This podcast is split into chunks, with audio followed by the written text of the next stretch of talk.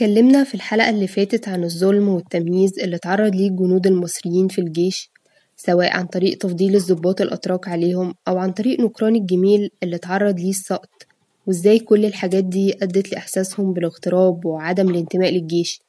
وظهور ده بشكل واضح من خلال مقاومة المصريين للتجنيد سواء بالهرب أو تشويه أجسامهم وأخيرا التسحب. بس انتصارات الجيش المصري المبهرة على الجيش العثماني ما توحيش خالص بكل اللي قلناه ده. أشوف كلام النميمة دي أصدقك. أشوف أفعال الجيش. أستعجب. تعالوا بقى نعرف السر ده دلوقتي.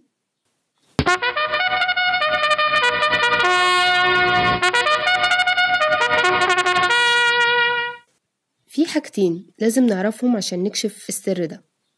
أولا لو جينا قارنا الجيش المصري بجيش نابليون اللي كان منتشر فيه التسحب برضه هنفهم إنه مكانش صعب على الجيش المصري إنه يحقق انتصارات زي اللي حققها. يعني نستنتج إن التسحب مش سبب قوي قوي يعني لإضعاف الجيش. وبالتجربة أهو الجيش الفرنسي كان يعتبر من أقوى جيوش أوروبا. بس بمناسبة جيش نابليون هو كان في فرق صغير لكن جوهري عن الجيش المصري. وهو هيئة ضباطه. في حين ضباط الجيش الفرنسي كانوا فرنسويين من ولاد البلد حتى لو كانوا من طبقة النبلاء.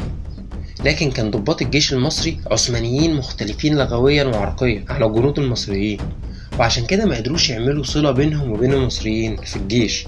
تقدر توصل لهم فكرة القومية والحرب من أجل الوطن. إنما زي ما كلنا عارفين وجود عشرات الآلاف من المصريين في مؤسسة واحدة لفترة طويلة من الزمن فترة عانوا فيها من التمييز بينهم وبين العثمانيين أدى في النهاية. ما كانش في عهد محمد علي صحيح. لكن أدى لتمرد متجسد في الثورة العربية. الحاجة التانية بقى عن انتصارات الجيش المصري وهو في الظروف الزفت دي هو إن الجيش العثماني ما كانش أحسن حاجة يعني. بالعكس كان في أسوأ حالاته. مع إن محمد علي والسلطان محمود التاني ابتدوا إصلاح جيوشهم في وقت متقارب. فمحمد علي اتخلص من المماليك في مذبحة القلعة سنة 1811 والسلطان محمود اتخلص من الانكشارية سنة 1826 وده عشان يعرفوا يدخلوا التدريبات الجديدة للجيش. وطبعا كلنا عارفين المماليك. وواضح إن الانكشارية دول كانوا كشريين زيهم. كانوا زي الشريك المخالف واللقمة في الزور.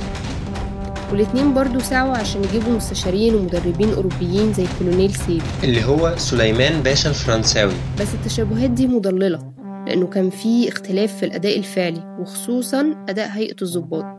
صحيح ضباط الباشا كانوا مرتزقة لكنهم كانوا أكثر ولاء للباشا. لأنه كان مشهيصهم جدا ومديهم امتيازات جامدة جدا جدا على حساب المصريين طبعا.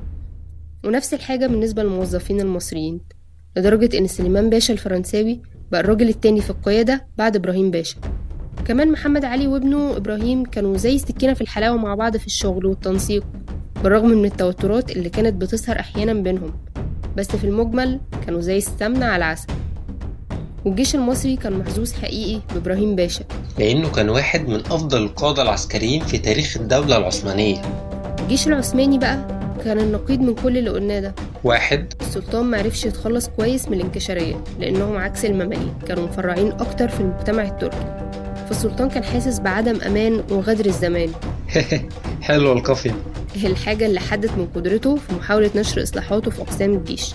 اتنين.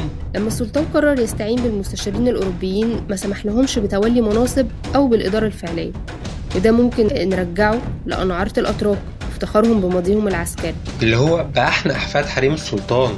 نلجأ للأوروبيين اللي ألوظناهم قبل كده في بلادهم. دستور! سلطان السلاطين حاكم الأقاليم السبعة. سلطان هذا العالم. فاتح بغداد. مولانا السلطان مراد خان المعظم. تلاتة. العثمانيين فشلوا فشل ذريع في تأسيس مدرسة عسكرية للضباط لأسباب كتير زي إن المدرسة اتحولت لمجال للمؤامرات والضغائن بين الأعيان اللي بيحاولوا يدخلوا ولادهم فيها ونقص الكتب والمدرسين الأكفاء وأماكن التدريس. كل دي كانت اختلافات صارخة في الأداء بين الجيشين تخلينا ما نستغربش من الهزايم اللي جت ورا بعض للجيش العثماني من الجيش المصري. فاللي هو فيه فشل إيه أكتر من كده؟ بصريح العبارة كده أداء الجيش المصري ما كانش مبهر في حد ذاته لكن مقارنة بالجيش العثماني الفاشل كان لازم الجيش المصري ينتصر انتصارات مبهرة. مم. I see now. طيب الحمد لله.